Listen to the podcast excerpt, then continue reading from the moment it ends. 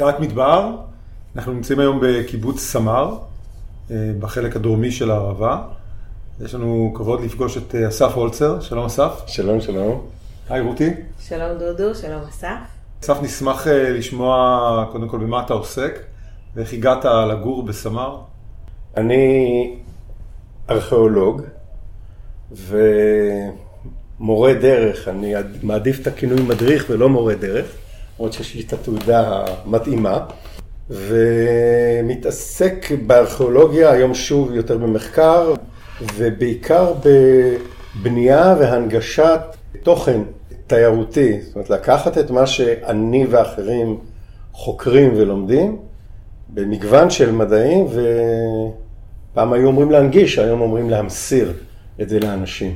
ההנגשה היא היום אה, בענייני אה, מוגבלויות, אז אה, אתה מוסר את הידע, מעביר אותו בצורה שהיא זמינה ו... ונגישה. אז בזה אני מתעסק. אם הייתם שואלים אותי מה אתה רוצה להיות שתהיה גדול, כשהייתי קטן, אז אני לא יודע אם זה מה שהייתי אומר שאני רוצה להיות, כי זה לא בדיוק הגעתי לזה מגיל אפס. תמיד אהבתי לטייל ולהסתובב דווקא במקומות היותר ירוקים בצפון, אני מהמרכז, אני גדלתי בעיר בתל אביב, ובגרעין נחל אה, רצינו להקים קיבוץ או להצטרף להקמת אה, קיבוץ חדש והגענו הנה. ונפתח לנו אופק מדהים של אה, נופים ואזור די בתולי אז האמת. זה כלל גם את סיני. אז טיילנו, טיילנו כמו משוגעים, בלי הפסקה. והתחלנו ללמוד כל מה שיש לסביבה להציע. ואז מעבר להקמת קיבוץ וכל מה שקשור בזה, הבנתי שאני רוצה לעסוק במשהו שהוא אה, מקשר את הסביבה ואת ההבנה שלה. אם זה יותר תחת הגדורה של גיאוגרפיה או של ארכיאולוגיה, אהבתי היסטוריה, הכרתי, התחלתי להתנדב בענייני סקרים וחפירות, אז היה לי קרבה לכיוון הזה. וזה מה שהלכתי ללמוד, מתוך כוונה אה, באמת ליישם את זה בכיוונים האלה, ובאמת אה, זה מה שקורה עד היום. אז איך זה מכאן, מסמר, איך אתה מעביר את המדבר ומתווך אותו לסביבה? המדבר היא סביבה מאוד מאתגרת, היא מביאה, היא דורשת מהאדם, מביאה אותו לקצה, דורשת ממנו לפתח או ללמוד, אה, לסגל לעצמו מיומנויות של הסתגלות מצד אחד והתאמה של הטבע אליו, להפעיל הרבה מאוד אילתור וכושר לימוד והסקת מסקנות, זה כנראה לאורך כל ההיסטוריה והפרה-היסטוריה, ועד היום, אם מסתכלים על מה שעושים פה, חקלאות ודברים אחרים. וזה, אני חושב, נורא מעניין, נורא מעניין להבין גם את הסביבה עצמה, מה המשמעות שלה, ועוד לפני האדם לראות מה זה עושה לצומח ולבעלי חיים, אני פחות בקטע הביולוגי והבוטני, אבל, אבל גם זה, זה, זה מרתק. והאמת שבני אדם גם למדו מזה לעצמם. אה, וזה מה שאני חושב מאוד מעניין, כנושא שאנשים באים וחווים את המדבר, וברמה אחת אה, יותר עמוקה. זאת אומרת, יש את ה... להגיע ולראות את הנופים, שזה נופים ששונים לחלוטין ממה שבני אדם שמגיעים הנה, גם מהארץ וגם מחו"ל, מכירים בדרך כלל, וזה כבר עושה אפקט מאוד מאוד משמעותי. אבל יש עוד אה, פאזה נוספת של אה, להבין, להיכנס קצת לתוך זה, להבין, אז איך חיים פה? צמחים, בעלי חיים, בני אדם, בעבר, ופה בסביבה יש פה עוד כמה דוגמאות ספציפיות מאוד מרתקות, שהן לב הנושא שאני מתעסק בו היום, אה, לעשות מזה סיפור. איפה? תמנע זה המגרש הביתי שלנו, אפשר לומר. תמנע זה, זה שילוב יוצא דופן, זה מקום מרתק, קודם כל בנוף הוא באמת מדהים. אה, מגוון אדיר של צבעים, של, של סלעים, של צורות, וסיפור אנושי מרתק, שהוא בדיוק יושב על התפר הזה של מה הסביבה, מה השטח מציע, מה הגיאולוגיה יצרה, מגרש המשחקים שיצרה לאדם, ואיך הוא למד לנצל את זה כבר לפני אלפי שנים, ובעצם עד היום, אה, בסיפור של הנחושת, בתמנע יש נחושת. מה שעוד מיוחד בתמנע בהקשר הזה, שבניגוד להרבה מאוד אה, מקומות כאלה בעולם, של מלכות נחושת, הנחושת זה סיפור מרתק בפני עצמו ומתחבר למדבר, אבל במקומות אחרים בעולם שבהם התקיימה פעילות כזאת, אז היא התקיימה עד ימינו ואולי גם עד היום, ולא נשאר הרבה ממה שבעבר, כי מכרות מדרך הטבע זה מכסחים, הורסים, מוציאים, החומר.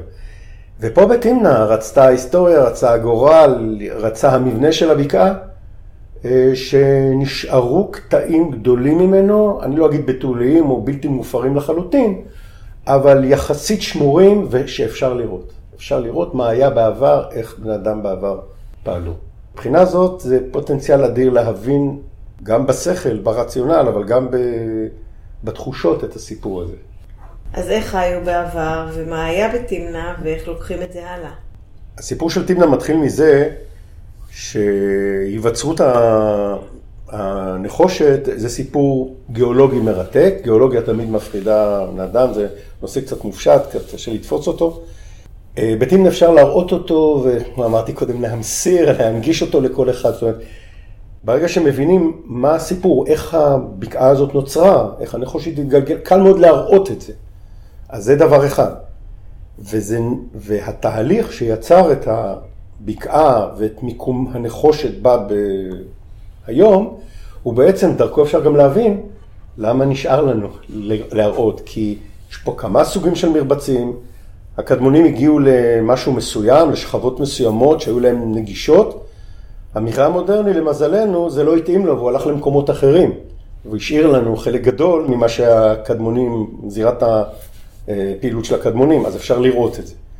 אז אה, החיבור הזה שבין הגיאולוגיה, בין המבנה, לבין ההבנה של למה אנשים פעלו איפה ואיך אה, בתקופות שונות, זה, זה כבר סיפור בפני עצמו, ובתחושה האישית שלי אני רואה את הניצוץ, את ההבנה בעיניים, כשאתה מצליח להעביר לאנשים את זה. והדבר היותר משמעותי הוא באמת אה, הסיפור הנשי, נחושת הפקת מתכת אבן זה סוג של אה, תהליך בריאה, תהליך יצירה. זה באמת לא מובן מאליו. זה לא לקחת, ואני לא מזלזל, אבל לא לקחת אבן צור ולסטט אותה לצורה שאתה רוצה. אפילו לא לקחת חומר, טין, בוץ, ולעצב אותו בצורה, להבין אחרי זה שאתה יכול לצרוף אותו, וזה עושה אותו חומר אחר יותר קשה. זה ממש אה, לעשות טרנספורמציה, לקחת משהו אחד ולהפוך אותו למשהו אחר לגמרי. ומן הסתם זה גם משהו מסתורי ולא מובן, ודורש את ברכת הכוחות העל-אנושיים. והנחושת וה, והאמונות והפולחן, הכל אה, איפשהו כנראה במדבר הזה צמח במקביל והשפיע אחד על השני. ואנשים פתאום קולטים כל מיני אמירות וכל מיני דברים שהם מכירים מהעולם התרבותי-רוחני שלהם, מהתנ"ך, ממקומות אה, כאלה, פתאום זה מתקשר אליהם, לסיפור הזה של נחושת ואדם.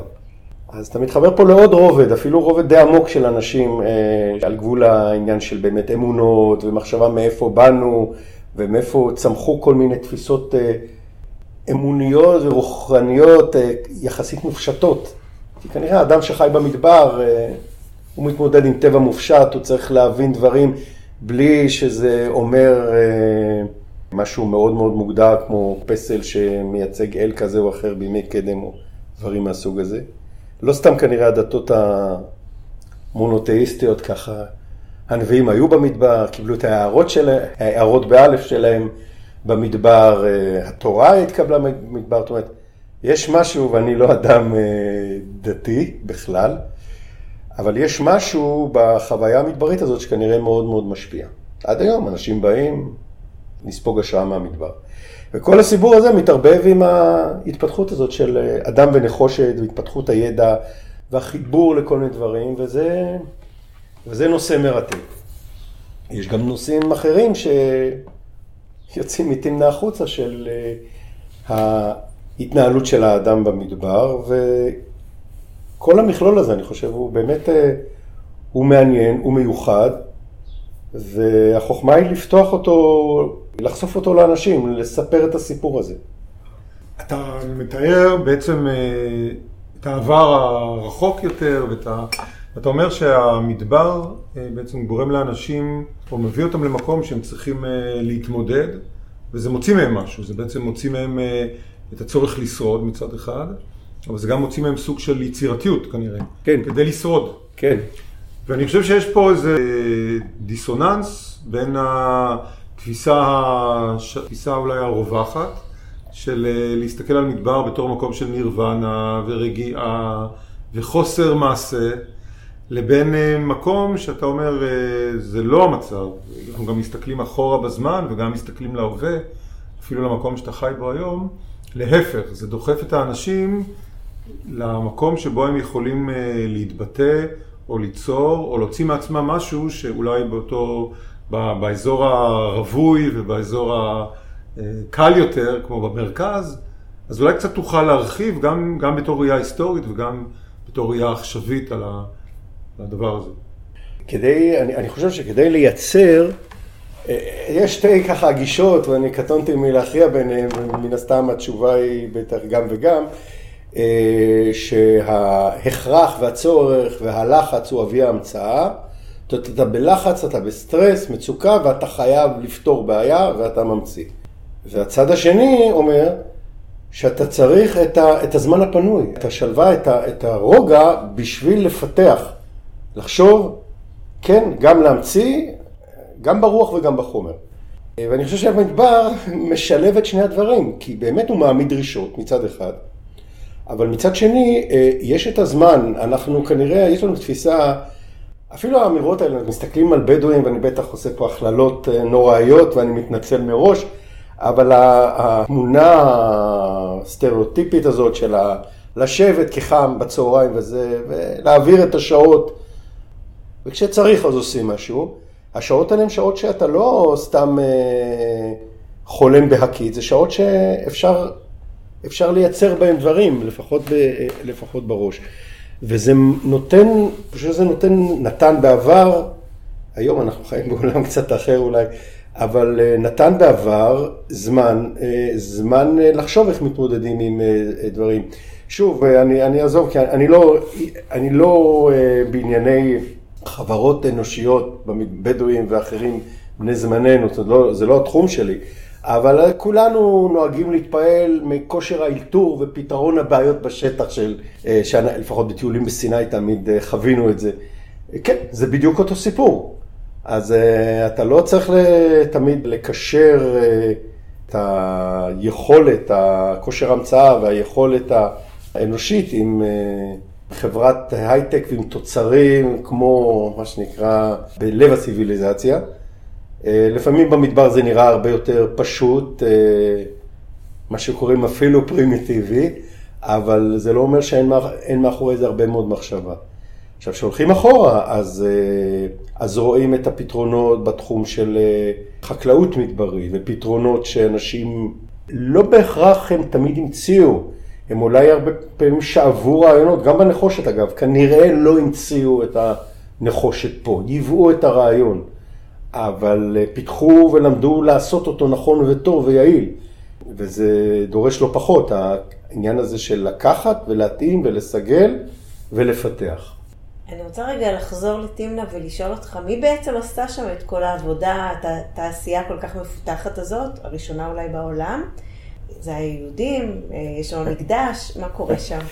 אה, אני אגיד, אתם נופלים עליי בדיוק בלב, בלב של, בעיצומו של תהליך של חידוש, רענון, הכנסת תכנים למבואה של פארק תמנה, אנחנו ממש מחדשים שם, או בעצם יוצרים מרכז מבקרים על בסיס הידע שנאסף, אני בזה מתעסק כרגע, וזה בדיוק המסרים שאנחנו מנסים אה, להעביר. הסיפור של קריאה והפקה של נחושת בתמנע, ושוב, בסוגריים, מה שמאוד יפה זה לראות באמת את השלבים הכמעט ראשונים של אה, באמת הכבשנים הקדומים או מהקדומים ביותר בעולם להפקת נחושת שאנחנו מכירים, אנחנו מכירים אותם פה. כנ"ל מכרות.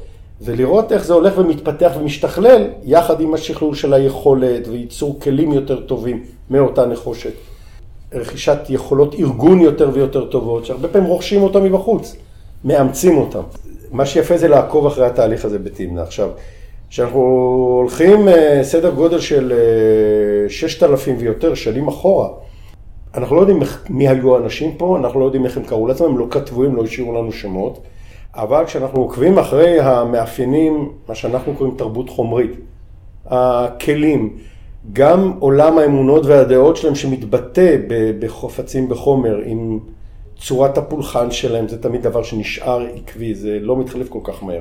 אה, והכלים, ואתה רואה את הרציפות, אה, אז אתה לפני כשלושת אלפים שנה, קצת יותר, אתה מתחיל לזהות אותם עם אה, דוברי השפות השמיות שחיים במדבריות של דרום, אנחנו קוראים לזה דרום הלבנט, דרום המזרח הקדום, דרום המזרח התיכון הקדום, אם זה סיני והנגב ודרום ירדן וערב. ואנחנו מבינים שזה פחות או יותר אותו ענף אנושי, שהיום אנחנו קוראים לו שמים. ובתנ"ך אנחנו מכירים שמות כמו קינים ומדיינים ועמלקים וישמעאלים ואדומים. איך בדיוק, המצרים קוראים להם שסו או שוסי המדבר. זה החבר'ה שחיו פה, זה החבר'ה שכמו שנזהרתי ואמרתי, אולי לא המציאו את הנחושת, אבל שאבו הנה את הרעיון ופיתחו והעמיקו, עשו סוג של מו"פ, מחקר ופיתוח. ופיתחו את הידע הזה, ואנחנו רואים את זה מאוד יפה בתמנע, צריך לומר, לא רק בתמנע, יש לנו עוד כמה מקומות פה במרחב, אבל אנחנו, תמנע זה הלב של העניין, ושם רואים את רוב התקופות ואת רוב השלבים. אז זה האנשים. עכשיו, מדי פעם יש לנו פה השפעות זרות. אה, יש כל מיני גישות להסתכל על התפתחויות במדבר. התחושה היא שאתה רואה איזושהי קפיצה משמעותית, שבה כארכיאולוג באה לידי ביטוי בחומר. פתאום אתה רואה שרידים מרשימים יותר של תרבות חומרית. כלומר, אתה רואה בנייה פתאום יותר מסיבית, יותר כלים, ואתה מחפש את הסיבה. והרבה פעמים זה קשור באיזושהי אינטראקציה עם גורם, עם ה... נקרא לזה, עם הארץ הנושבת, עם מישהו שיש לו עוצמות.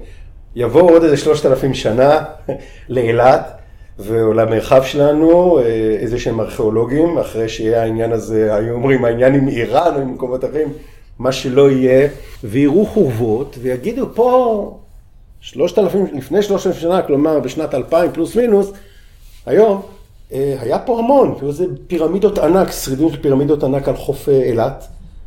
מה, מה, מה הסיפור, מה קרה פה? ואז אה, אם יהיו מקורות, אם ידעו להבין, ו, ו, אז יספרו לעצמם שהייתה תקופה שתיירות היה סיפור, ואולי גם אז תהיה, ואנשים באו, והיה כסף, כסף, משאבים נכנסו הנה, אז בנו, ואז אנחנו רואים. עכשיו ניקח את עצמנו היום, נזרוק את עצמנו אה, ונחפש אחורה ונראה מתי יש לנו פתאום פיקים כאלה. אז בתמנע אנחנו רואים איזו תקופה מאוד אינטנסיבית לפני שלושת אלפים אה, פלוס וקצת מינוס שנים, שאנחנו יודעים לעומק הדברים. פעם אמרנו שבעיקר מצרים, שהייתה אימפריה מאוד גדולה, מצרים הזאת של, אה, של יציאת מצרים בערך, אה, של הפרעונים הגדולים, רעמסס השני והשלישי, שמות שמוכרים בעולם, תות ענך המון יותר מוכר, אבל הוא היה פרעה קטן מאוד. אימפריה גדולה וחשובה, את זקוקה לנחושת, אז היא שולחת משלחות הכל מבוסס על ממצאים בתמנע ומארגנת את העבודה בתמנע, נשענת על אותו ידע וכוח עבודה, אבל הרבה מאוד גם ידע מקומי שדיברנו עליו קודם. היום אנחנו יודעים שזה היה קטע בתקופה, בתקופה מסוימת, בערך רצף של כ-500 שנה, שנכון, התחיל עם המעורבות המצרית הזאת, שנתנה את הפוש הראשוני, אבל המשיך עם אותם שבטי המדבר שכנראה למדו מהמצרים או רכשו עוד ועוד מיומנויות ארגוניות ונכנסו, כשמצרים קצת נחלשת, בערך לפני שלושת אלפים שנה, וקמות כל מיני ממלכות לאומיות, כמו שלנו, כן, בית ראשון, שאול, דוד, שלמה, אבל גם אדומים ומואבים ועמונים וארמים, כולם פתאום מתעוררים. אז אותם אנשי המדבר על בסיס הידע הארגוני, היכולת, הדרישה מן הסתם למוצר הזה, לנחושת. סוגריים נגיד שמקור אחר חשוב בעולם מאוד דעך מאותן סיבות גיאופוליטיות, זה קפריסין. קפריסין הייתה ספק נחושת מאוד גדול, ובתקופה הזאת יש שם דעיכה. אז אה, אותם קואליציה של אנשי המדבר אה, תופסת עצמאות, אנחנו כנראה מבינים אותה כממלכת אדום, ואותם מכרות קופצים לפאזה עוד יותר אינטנסיבית של מפעל מאורגן של קריאה והפקה שמספק נחושת, אולי למקדש של שלמה המלך, עם מה שכתוב בתנ"ך, אנחנו מקבלים את זה כהיסטוריה, ולאחרים מן הסתם גם כן. וזה סיפור, אפיזודה מרתקת, יוצאת דופן, שאנחנו מספרים אותה היום בתמנע, על בסיס אה, ממצאים. והיא מתחברת לפחות ל... לעולם התרבותי, למורשת האנושית של, של אה, שלושת דתות הספר, נקרא לזה, כולן נשענות על יהדות, ויש לנו אחרי זה את הנצרות והאסלאם, כולם מחוברים לתקופות האלה, לישויות האלה, והסיפור של תמנה, אני חושב, יכול לגעת מאוד חזק להם. אתה בעצם אומר שאם הייתי לוקח את זה בכותרת עכשווית, במילים עכשוויות, זה שהמו"פ הקדום ביותר באזור שלנו היה במדבר, איפשהו היה במדבר. אני, אני לא יודע אם, לא, אני, אני נורא נזהר, כי אני חושב שהסיפור של הביוט והחקלאות הוא, הוא סוג לא פחות משמעותי של מו"פ, והוא לא קרה פה, כן? ייבאו לפה את החקלאות, קצת מאוחר, אבל שוב, ייבאו והתאימו למה שאפשר פה לעשות במדבר.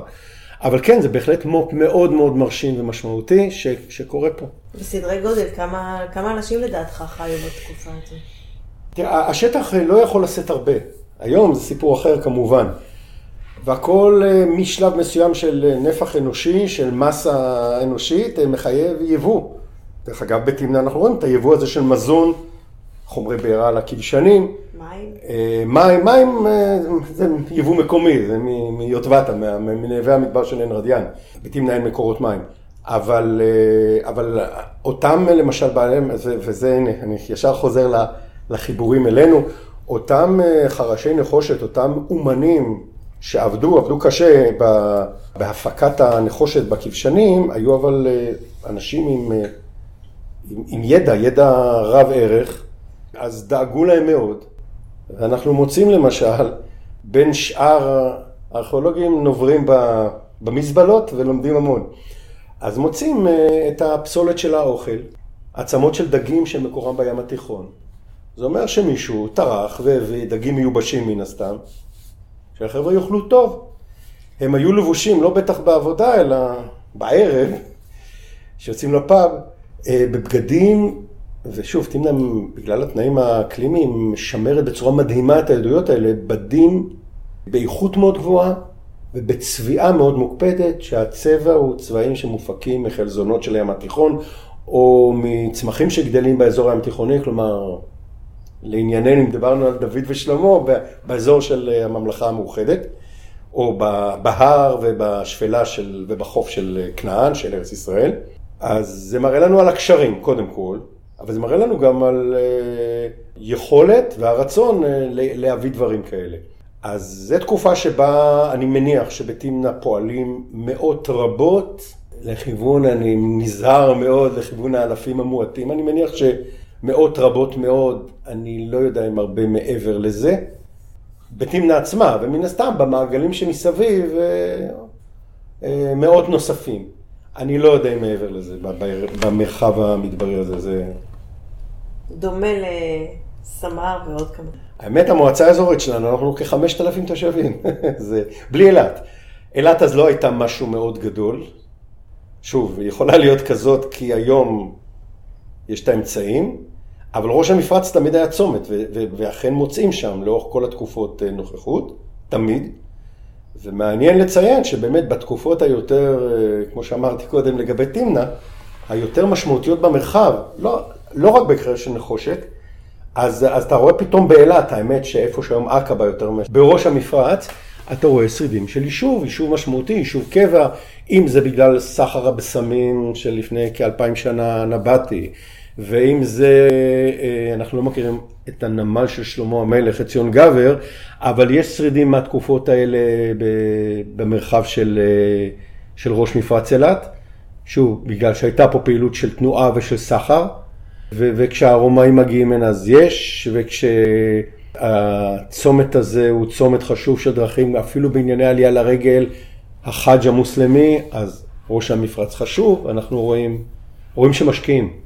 שכוח של ציוויליזציה מאורגנת, מהצפון כמו שאנחנו רואים לזה פה, אבל כלומר מהארץ הנושבת, מוכן להשקיע, ואז אתה רואה יותר. אחת הדוגמאות היפהפיות, פחות אני אישית עסקתי בזה במחקר, אבל בהדרכות בוודאי, זה כשבראשית אותו חאג' הנושא של עלייה לרגל המוסלמי, הצומת הזה, ראש מפרץ אילת הוא מאוד חשוב, הוא על נתיב מרכזי של החאג' וכדי לייצר ביטחון וקבע ונוכחות פה, אז ממשל, כמו הממשל המוסלמי אז וכמו שאנחנו יודעים לעשות היום, משקיע בתשתיות כדי שתהיה פה נוכחות של קבע. אז מייבאים מן השיטה מאוד מתוחכמת של הפקה והובלה של מי תהום, נקראת פוגרות באזור הזה, מקורה בפרס, אבל מביאים אותה, היא דורשת טכנולוגיה, היא דורשת תחזוקה, היא דורשת יציבות שלטונית, אז מביאים אותה הנה, בדיוק כמו שהיום מתפילים מים, כדי שאנשים יעשו פה חקלאות של קבע, לא חקלאות מדברית כזאת של שיטפונות. אז הנה עוד תקופה, לא קשורה לתמנע, למרות שהם עסקו גם בנחושת, כי יש למישהו מוטיבציה לשים פה, להשקיע. פוגרות זה מערכת להפקה והובלה של מים שמאוד מתאימה לאזורים האלה, לתנאים ההידרולוגיים. זאת אומרת, ההגדרה ההידרולוגית, אה, אגן ניקוז פנימי באזור צחיח קיצון. מה המשמעות? המשמעות היא שאם אתה, יש מי תהום, מי תהום מגיעים מהשיטפונות שמחלחלים, ובתת הקרקע, במניפות הסחף, הם, הם לאט לאט מחלחלים את דרכם למרכז הערבה במקרה שלנו. עכשיו אם יקדחו באר במרכז הערבה בשביל לשאוב את המים האלה, הם כבר מלוכים, כי הם לאורך הדרך שלהם בתת הקרקע סופחים מלחים. אז גם צריך לשאוב אותם כל הזמן, והם גם לא כל כך טובים. אפשר לתפוס אותם קצת יותר למעלה במרכאות, אה, בראשית הדרך מתחת לקרקע, ולהזרים אותם, בלי שימשיכו לספוח מלחים, לקבל אותם באיכות יותר טובה. אז ההבנה הזאת של ההידרולוגיה ופיתוח השיטה והטכנולוגיה של לחפור מנהרה בשיפוע נכון ולדעת איך ליצור את השיפועים ואת התכנון כדי שזה יצא אל פני השטח במקום המתאים לחקלאות. זה ידע שהובא הנה, יושם פה כי הוא מתאים מאוד לתנאים. בואו רק דוג... נגיד שאפשר לראות את זה. ואפשר לראות את זה. המערכת זה החפורה שאפשר לראות ממנה, היחידה שיש לנו ממש, גם ליד יוטבתה אפשר לראות שרידים של מערכות כאלה, אבל בעברונה, ליד אותן בריכות פלמינגו, מי שמכיר, יש מערכת וחווה חקלאית כזאת בת 1,300 שנים, שאפשר לראות את זה. לא עובד היום כמובן, אבל רואים את המערכת. זה באמת מביא לשמוע קצת על מה התיירות כאן כל כך שונה, התיירות המדברית. אם אתה בזה, ואתה עכשיו דיברת על תמנה שמתפתחת, מה, מה יש פה לראות? אז uh, אני אתחבר לעוד אני אתחבר אה, לעוד, נוס, לעוד נקודה ואז אני אעשה את האמירה הכללית. אה, יש לנו את יוטבתה או עין רדיאן, נווה המדבר, זה מקור המים המרכזי בערבה הדרומית. מקור מים כזה הוא מאז ומעולם אה, מהווה צומת דרכים, זה קצת ביצה ותרנגולת, מגיעים למקום הזה כי יש בו מים, ואז זה הופך להיות חלק מדרך, לפה ולשם. ואז מי שעובר כי הוא מוביל סחורה, כי הוא רוצה ללכת, או לעלות לרגל, או מה שלא יהיה, אז הוא עובר דרך אותה נקודה, ואם מישהו רוצה לשלוט על המרחב, אז הוא ישים שם את האחיזה שלו. מצודה, חאן, נקודת ביקורת כזאת, והנה אנחנו מקבלים אה, מוקד, שבו אפשר לראות את כל הסיפור ההיסטורי של מי עבר פה מתי ולמה, לאורך כל התקופות, כולל חיבור גם לנושא של תמנה שהזכרנו קודם. אז מכל הסיפור הזה אתה לוקח מרחב, שמעבר לנוף המדהים שלו וליופי ולשוני של התייר שמגיע ממקום אחר, יש לו גם סיפור אנושי מרתק, שאולי גם עונה על השאלה הראשונה שצצה למי שזה נוף כזה זר לו והוא מגיע לסביבה כזאת ואומר, איך בכלל אפשר לשרוד בו, איך אפשר לחיות, בוודאי איך, איך אפשר היה לחיות בו בעבר, והנה הסיפור צץ ואתה, ואפשר לראות ולהבין וללמוד וזה, וזה מרתק. לזה צריך להוסיף את מה שבאמת את, ה, את הסביבה הזאת, את המרחב שהוא גדול, והוא אה, יחסית למרחבים מדבריים, וטיילתי קצת, לא הרבה, במדבריות בעולם, הוא, הוא יחסית נגיש, הוא, הוא נוח. אנחנו רובנו גם מדברים אנגלית ושפות אחרות, יש פה תקשורת, יש פה ידע שמצטבר, ואני חושב שאיכות אנושית שיודעת להעביר אותו טוב, מדריכים, אנשי תיירות שממוקדים או מכוונים לסוג הזה של התיירות, מרחב שאפשר גם אה, לחוות את החוויה אה, האישית או נזהר להגיד נפשית רוחנית של להיטמע לתוך, להתנסות בקטן בתחושה הזאת של לחיות במדבר. אפשר ללכת פה אה, לאיבוד במרכאות וגם לצאת מהאיבוד הזה די בבטחה, במרחב שהוא יפהפה מבחינה נופית, מאוד מגוון וקצת להתנתק מהציוויליזציה. יש מקום זה מקום אחד למשל, שנקרא עמודי עמרם. נחל עמרם, גם שם דרך אגב יש סיפור של נחושת מעניין, אבל אני מזכיר את זה מסיבה אחרת לגמרי, זה, זה דוגמה במיני לסוג תיירות שהוא קצת אחר ממה שאני דיברתי עליו עכשיו. אה, עמודי עמרם, שמעבר לסיפור ארכיאולוגי והיסטורי וגיאולוגי שאפשר לספר סיפורים, אתה מגיע עם כל רכב בנסיעה של רבע שעה בשטח, לא מסובך, הולך עוד חמש דקות ואתה מנותק לחלוטין מציוויליזציה בנוף מאוד פראי ומדהים ומגוון, נגיש כמעט לכל אחד ואחת. זאת אומרת, אתה יכול בכלום מאמץ אה, באמת לחוות את ה... להיכנס אל המדבר. אז גם זה אומר משהו. רותי ואני כל אחד מושך לנושא אחר, כן. שזה גם אה, חלק מהמגוון, אבל האם יש זכות ל... ליושבים במדבר בלי הארץ הנושבת? וזו שאלה שהיא נכונה גם לעבר וגם להווה. ו... ואם אין להם זכות, אז למעשה יש כאן, אה, כמו שיש היום, כמות קטנה מאוד של תושבים, שצורכים המון משאבים כדי בעצם לקיים אותם, ואז השאלה בהסתכלות אה, גם של אז וגם של היום, למה? למה זה נכון לארץ הנושבת להשקיע את אותן אנרגיות? מה שנקרא שאלה מצוינת, הכנתי מצגת. אה, הדוגמה הזאת ש... שהזכרתי קודם, של הפוגרות, היא דוגמה נהדרת, כי הייתה לשלטון המוסלמי בראשית דרכו מוטיבציה, נקרא לה פוליטית, אני יודע מה, אידיאולוגית, פוליטית, אה, לקיים פה משיקולים שלהם. ברגע שזה כבר לא, הסיבה לא הייתה קיימת, כי הם הרגישו בטוחים במרחב, כי החאג' אה, התנהל כסדרו ואין בעיה, אז הם באמת הפסיקו אה, להשקיע. והמערכת היחסית מפוארת או מרשימה של יישוב קבע, חקלאות של קבע, אותן פוגרות שהזכרתי, דועכת. כי אין לה הצדקה כלכלית, אין מי שיתמוך בה. כל פעם שאני מסביר את זה בקבוצות ישראליות בעיקר, אז אני ככה מעלה איזה סימן שאלה מודרני לחלוטין, נו, ומה קורה היום, הוויכוחים על הפריפריה והמרכז בארץ.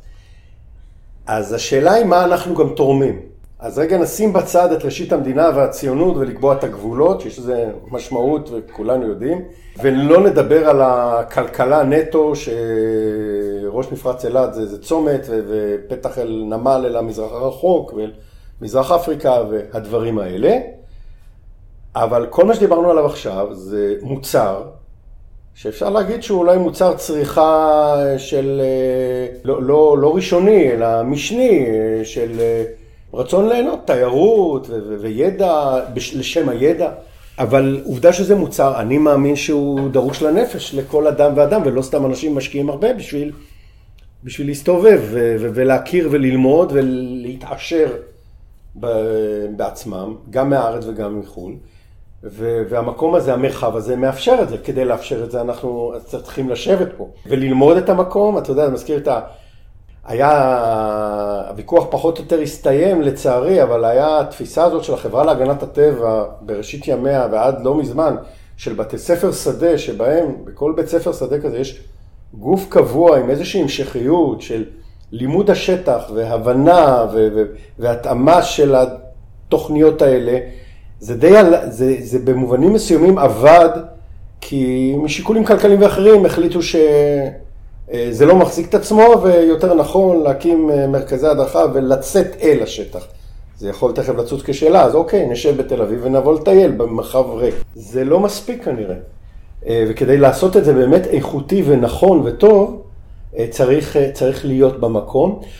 בסוגריים אני אגיד, עובדה שבתי ספר שדה היחידים שמחזיקים ובמובנים מסוימים משמרים את הגישה הזאת של לשבת וללמוד ולהכיר ולהעמיק ולהיות מסד ובסיס לתהליך הזה, זה באמת דווקא המדברים, אם זה אילת ואם זה עין גדי וזה בוקר, חצבה שחזר לעצמו קצת, והר הנגב. אז, אז כן, אז זה, זה קורה עכשיו, אה, ואני חושב שיש לזה גם אה, ערך כלכלי. אבל אם אני, אם אני מתרגם את הדברים שלך השפה של השאלה שלי, אתה בעצם אומר, קשה מאוד לקיים אה, התיישבות במדבר אה, בלי, בלי תמיכה של הארץ הנושבת, שזה דבר ראשון. ואז הסיבה שהארץ הנושבת מוכנה לתמוך במדבר, זה כדי שיהיה מקום אה, לנפש להתרחב בה, אבל זה, זה מספיק? זה הסבר מספיק... אה, תראה, אני מכוון, אה, כאילו, יושב מה, אה, מהעולם שלי, העולם של, של התוכן ושל התיירות ושל הלימוד של המדבר, אז אני יותר, הפרספקטיבה שלי יותר, או זווית הראייה שלי יותר צומחת מפה, אבל, אבל בואו רגע אחד ניקח את החקלאות.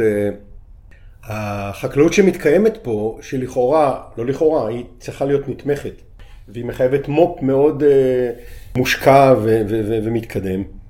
אז מעבר לזה שהוא לכשעצמו נושא מרתק גם סוג אחר של תיירות, אה, בעצם הוא נותן פוטנציאל אה, לעתיד של אה, מקומות רבים בעולם. יוצא מפה ידע, הידע, ידע חקלאי ו- וידע אחר. יש עניין של נושא של מים והתפלה ונושא סולארי וכל מיני יכולות להסתגל לסביבה מדברית בכל העולם. העולם שלנו מחפש עוד ועוד מקומות כי אנחנו, אוכלוסיית העולם, אוכלוסיית העולם הול- הולכת וגדלה, אזורים גדולים, מצד שני מדברים על התמדברות ו, ואזורים שמתייבשים, ואנחנו מן הסתם ברמה עולמית, ברמה אנושית, צריכים אה, לפתח את, ה, את הידע הזה, להתמודד עם זה, וזה, וזה קורה פה. אתה לא יכול לעשות את זה אם אתה לא נמצא במקום הזה ב, בתנאים שלנו, שמאפשרים גם את הפיתוח של הדברים האלה. זאת אומרת שאם אני חוזר לשאלות בהתחלה, אז למעשה קודם כל מדבר זה מו"פ, במובן מסוים. גם, גם קדום וגם עכשווי, וזה גם תעודת ביטוח. אם מסתכלים על זה ברמה, גם כשמסתכלים על ימי, על uh, התקופה שבה בעצם היו המכרות והפוגרות, זה תעודת ביטוח לארץ הנושבת, אולי זה דרך להסתכל על זה. זה, אני, אני קונה את, ה, את האמירה הזאת, מוצא חן בעיניי. אה, כן, יש בזה משהו, אתה יודע, מדברים על זה של לשמור את היערות העד ובכלל סביבה, כי אה, שם נשמרים אה, מינים של צמחים, של בעלי חיים, שזה העתיד לבוא ולפתח עוד, או לתקן מה שאנחנו לאט לאט מתקלקל לנו ב over over פיתוח של זנים, של, של בעלי חיים ושל צמחים בחקלאות האינטנסיבית. ואנחנו אומרים, צריך לשמור את הטבע, לשאוב ממנו דברים חדשים. אז זה נכון גם ל- ליערות העד, זה נכון לימים, וזה נכון גם אה, למדבר. גם המדבר, יש פה שפע של, אה, של מינים, כמה זה נראה לנו, אבל מינים עם יכולות, אה, יכולות אה, מאוד מאוד מעניינות שאפשר מהם אה, ללמוד. אולי שאלה אחרונה, לחבר בין הדברים, זה הניסיון האישי שלך בללמד מקומות אחרים, מהידע שלכם פה במדבר, למשל בהודו. אז זה, אה, זה, זה עניין, אה, זה מתחיל כמובן מרצון אישי לעשות איזשהו פסק זמן אחר ולהיות במקום אחר. ועל בסיס זה שכבר טיילתי וראיתי מדבריות ואני אוהב את הסביבות האלה ואני אה, אוהב ללמוד אותן. אז חיפשתי את השילוב בין זה לבין הידע שצברנו פה, לא בחקלאות שדיברתי עליה קודם ולא בסולארי, אלא באמת באיך לעשות אה, מהדברים האלה אה, תוכן תיירותי שיכול לבוא לידי ביטוי גם בכלכלה. ואז דרך אה, באמת דווקא ליווי חקלאי שמהאזור הזה נתנו לאזור מדברי במערב הודו, יצרנו את הרעיון הזה לתת להם גם את הפן התיירותי העדין, המשתלב ומתחשב בסביבה שמתאים לסביבה כזאת מדברית. נוצר קשר עם אזור מדברי במערב מערב הודו, נקרא קאץ',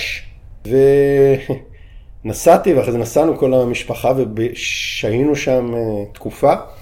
על בשרנו למדנו את, ה, את המקום, ו, ואני חושב שיש מקומות כאלה בעולם, כל אחד עם הסיפור שלו ועם הפיתוחים המאוד מיוחדים, ההבנה איך חברה, מארכיטקטורה ומלאכות יד ועד אה, מבנה חברתי, אה, נוצרת על בסיס התנאים הסביבתיים, ומתפתחת ומקבלת את הצורה שלה, מתעצבת על בסיס התנאים המאוד מיוחדים שלה, זה נושא מרתק, אולי לא להמונים, אבל זה פלח תיירותי משמעותי מעניין שיכול לתרום לאותה סביבה, לאותה חברה שהמקורות האחרים שלהם די דלים. זה היה הרעיון, אז באמת הסתובבנו באותו מרחב, שגודלו בערך כמו במדינת ישראל, החצי אי הזה שנקרא קאץ'. יחד עם, אתה, אתה לא מביא את כל החוכמה שלך, אתה, אתה מביא אולי כלים וגישה, ואתה לומד מהאנשים שם שהידע שלהם הוא מרתק ומדהים. וניסינו ליצור איזושהי תוכנית בסיס לתוכן תיירותי וגם איך אפשר לעשות אותו נכון. אז יש אה, כמה ניירות יפים, אה, האמת אני מודה שלא היה לזה המשך מאוד גדול מעבר לאיזשהו אה, טיול אחד ואולי אחריו עוד שיצאו למרחב הזה. אבל אולי זה גם יהיה מתי שהוא ימשיך להתפתח, והאמת שאני לא בקשר הדוק, אז זה היה לפני למעלה מ-20 שנה, 17 שנים, סליחה, אבל יכול להיות שהם גם, לא יכול להיות, אני יודע שיש שם, לא בקצב שחשבתי, אבל יש שם התפתחות, ונראה אולי זה גם יחזור מבחינתי. טוב, אנחנו צריכים לסיים, אז אני רוצה לסכם ולהודות לך. יש לי הרגשה שיש הרבה מה ללמוד מהמו"פ הזה, או מרכז למידה מדברי הזה שאתה אה, סיפרת עליו. מקווה שיהיו עוד שיחות, נשמע עוד דברים על התפתחויות. תודה רבה. אסף, תודה, תודה רבה. שמחה. אה, להזכיר לכם, כל התוכניות שלנו נמצאות באתר מדבר.אור, גם Spotify, גם iTunes. תמשיכו להאזין לנו. תודה רבה.